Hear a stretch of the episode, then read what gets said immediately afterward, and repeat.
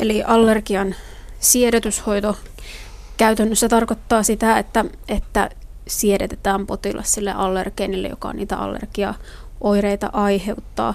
Eli ikään kuin totuutellaan hänet ensin pienillä annoksilla ja vähiten sitten kasvavilla annoksilla sitä samaa allergeenia kuin mitä tuota, mistä hän niitä oireita sitten saa.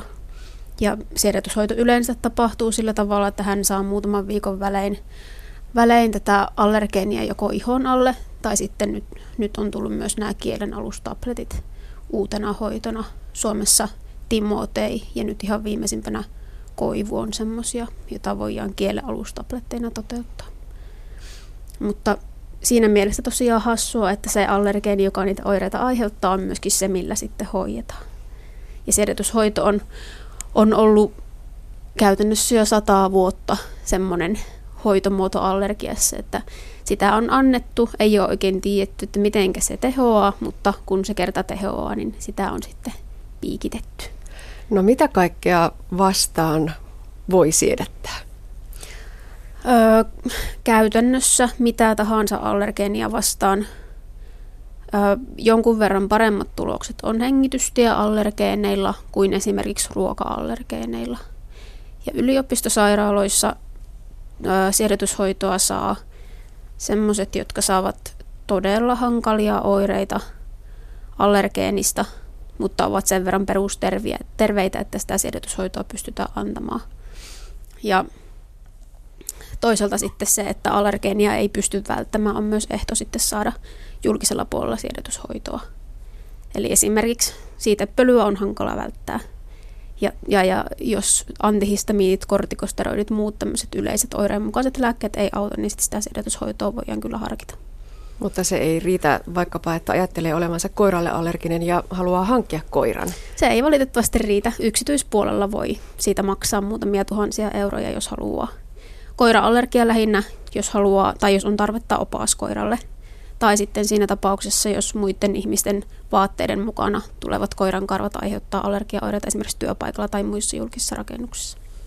No mutta siirretyshoito ei kuitenkaan ole mikään semmoinen sormia napauttavalla tapahtuva parannuskeino, vaan aika, kuten sanoit, niin kallista ja myöskin pitkäkestoista ja, ja vaatii tosiaan niitä sairaalakäyntejä, varsinkin jos annetaan pistoksena. Kyllä, eli kolmesta viiteen vuotta täytyy siedättää. Muuten ne tulokset ei ole pitkäkestoisia eikä tehokkaita. Alussa viikon tai parin viikon välein myöhemmistä kertoja harvennetaan kerran kuukaudessa, kerran kuudessa viikossa. Ja se hoito on tehtävä sairaala- tai muissa valvotuissa olosuhteissa, joissa on elvytysvalmius, koska sivuoireet on aina mahdollisia, tyypillisempiä ne on siinä alkuvaiheessa – mutta että joka tapauksessa aina pitää olla hyvät fasiliteetit, että jos jotakin sattuu, niin osataan sitten toimia sen mukaisesti. No sanoit Aino Rönkä tuossa äsken, että silloin aikanaan ei tiedetty, että mihin siirtyshoidon teho perustuu. Joko me nyt sen tiedämme? Sitä me kiivaasti tutkimme, eli ei sitä oikeastaan vieläkään varmaksi pystytä sanomaan, että siirtyshoidossa allergeeniannokset on paljon suurempia kuin mitä ne on silloin, kun altistutaan hengitysteiden kautta – Annostulureitti on eri, annetaan ihon alle sen sijaan, että tulisi keuhkoepiteelin, eli keuhkon limakalvon kautta. Ja sitten toisaalta pitkäkestoinen ja säännöllinen annostelu. Ja ne vaikuttaa sitten siihen, että jollakin tavalla elimistön immunivaste muuttuu. T-immuusolut on siinä avainasemassa, eli, eli, eli T-soluja ikään kuin koulutetaan sille, että elkää nyt kehatko. Että tuota, saadaan sinne semmoista immunomodulaatiota, eli se muokkaa näitä T-immuusoluja ja muita immunipuolustuksen soluja siihen suuntaan, että ne ei enää reagoi sillä allergeenille, joka jo lähtökohtaisesti on varsin viaton kaveri. Mm. Eli tavallaan koitetaan saada se tilanne takaisin normaaliksi, niin kuin se olisi alun perin, ellei olisi lähtenyt se vastakkaiseen suuntaan kehittyvä immunivaste. Niin, nimenomaan näin. Ja siinä mielessä allergisten ja ei-allergisten vasteiden välisten erojen tutkiminen onkin yksi sellainen pääpointti myöskin siedätyshoidon kehittelyssä. Yritetään saada se vaste sen näköiseksi, mitä se on ei-allergisilla jo luonnostaan. No mutta omassa väitöksessäsi on tutkittu koira-allergiatutkimusta ja siitä löytynyt uusia mahdollisuuksia siirrytyshoidon kehittämiseen. Miksi nimenomaan juuri tämä koira-allergia? koira-allergia oikeastaan siksi, että meillä on Kuopiossa pitkät perinteet koiran ja muiden lipokaliiniallergeenien tutkimuksessa. Eli lehmäallergeeneja tutkitaan ja hevosen allergeeneja. Ja kaikki kuuluu ikään kuin samaan allergiaperheeseen ja, ja, ja muodostavat semmoisen kliinisesti tärkeän allergeeniryhmän. Eli koirallekin noin se, joka seitsemäs ilmoittaa saavansa oireita ö, koirasta. Eli siinä mielessä niin kuin tär- tärkeästä aiheesta puhutaan. Hmm. Mitä nämä lipokaliinit oikein ovat? Mitä tekemistä niillä on allergian kanssa? Eli lipokaliiniperheeseen toki kuuluu monia muitakin proteiineja kuin pelkästään allergeeneja. Mutta että, että, niin kuin kaikki nisäkkäät erittäin jossakin määrin lipokaliineja, jotka on yleensä tämmöisiä niin kuin rauhasperäisiä proteiineja, kyynelnesteeseen erittyviä, sylkeen erittyviä, virtsaan erittyviä. Ja ilmeisesti ainakin siitä syystä, että niitä kerta on niin paljon hengitysilmassa, niin sen takia niille myöskin allergisoidutaan. Niissä on myös muita semmoisia karakteristisia ominaisuuksia, jotka saattavat vaikuttaa lipokalin ja allergeenisuuteen, jota me myös tutkitaan, jotka ei ole vielä ihan tarkalleen tiedossakaan. No, tässä teidän tutkimuksessa selvisi se, että, että kun tuota, sitä siirtyshoitoa annetaankin allergeenistä pilkotuilla osilla, eli peptideillä, niin se on tehokkaampaa. Näinkö se päätelmä meni? Niin kyllä, eli, eli siedätyshoidossahan nykyisin annetaan siis allergeeniuutetta, joka sisältää siis, koirassakin on kuutta eri allergeeneja. Ja sisältää joka ikistä näistä allergeeneista ja juuri siinä muodossa, mitä ne on myöskin, kun ne erittyy sitä eläimestä.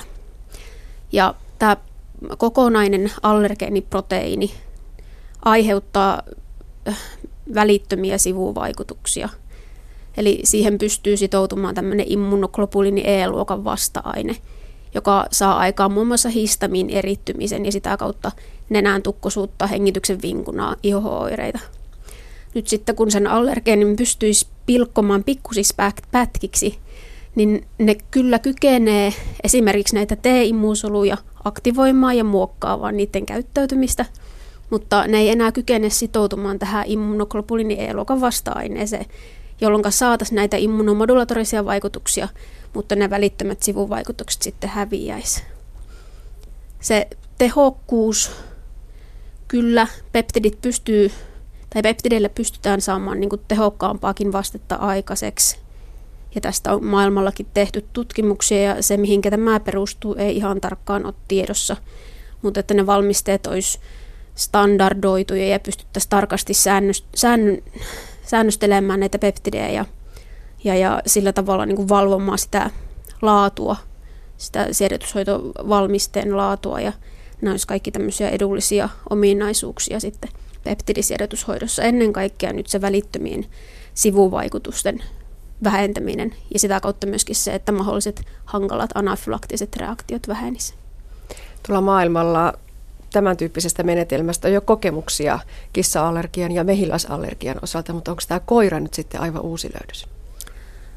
Niin siis maailmalla tosiaan niin peptidejä on käytetty ihan kliinisessäkin kokeissa ja hyviä tuloksia on saatu siinä mielessä, että nimenomaan nämä välittömät sivuvaikutukset on vähentyneet ja, ja, ja toki kun se toimii muillakin allergeeneilla, niin miksi se ei toimi sitten myöskin koira-allergiassa – ja sen takia me ollaan nimenomaan kiinnostuneita siitä, että me selvitetään siitä kokonaisesta allergeeniproteiinista semmoisia osasia, jotka kykenee stimuloimaan ja aktivoimaan T-immuusoluja ja aiheuttamaan sitä kautta se immunomodulatorisen vaikutuksen.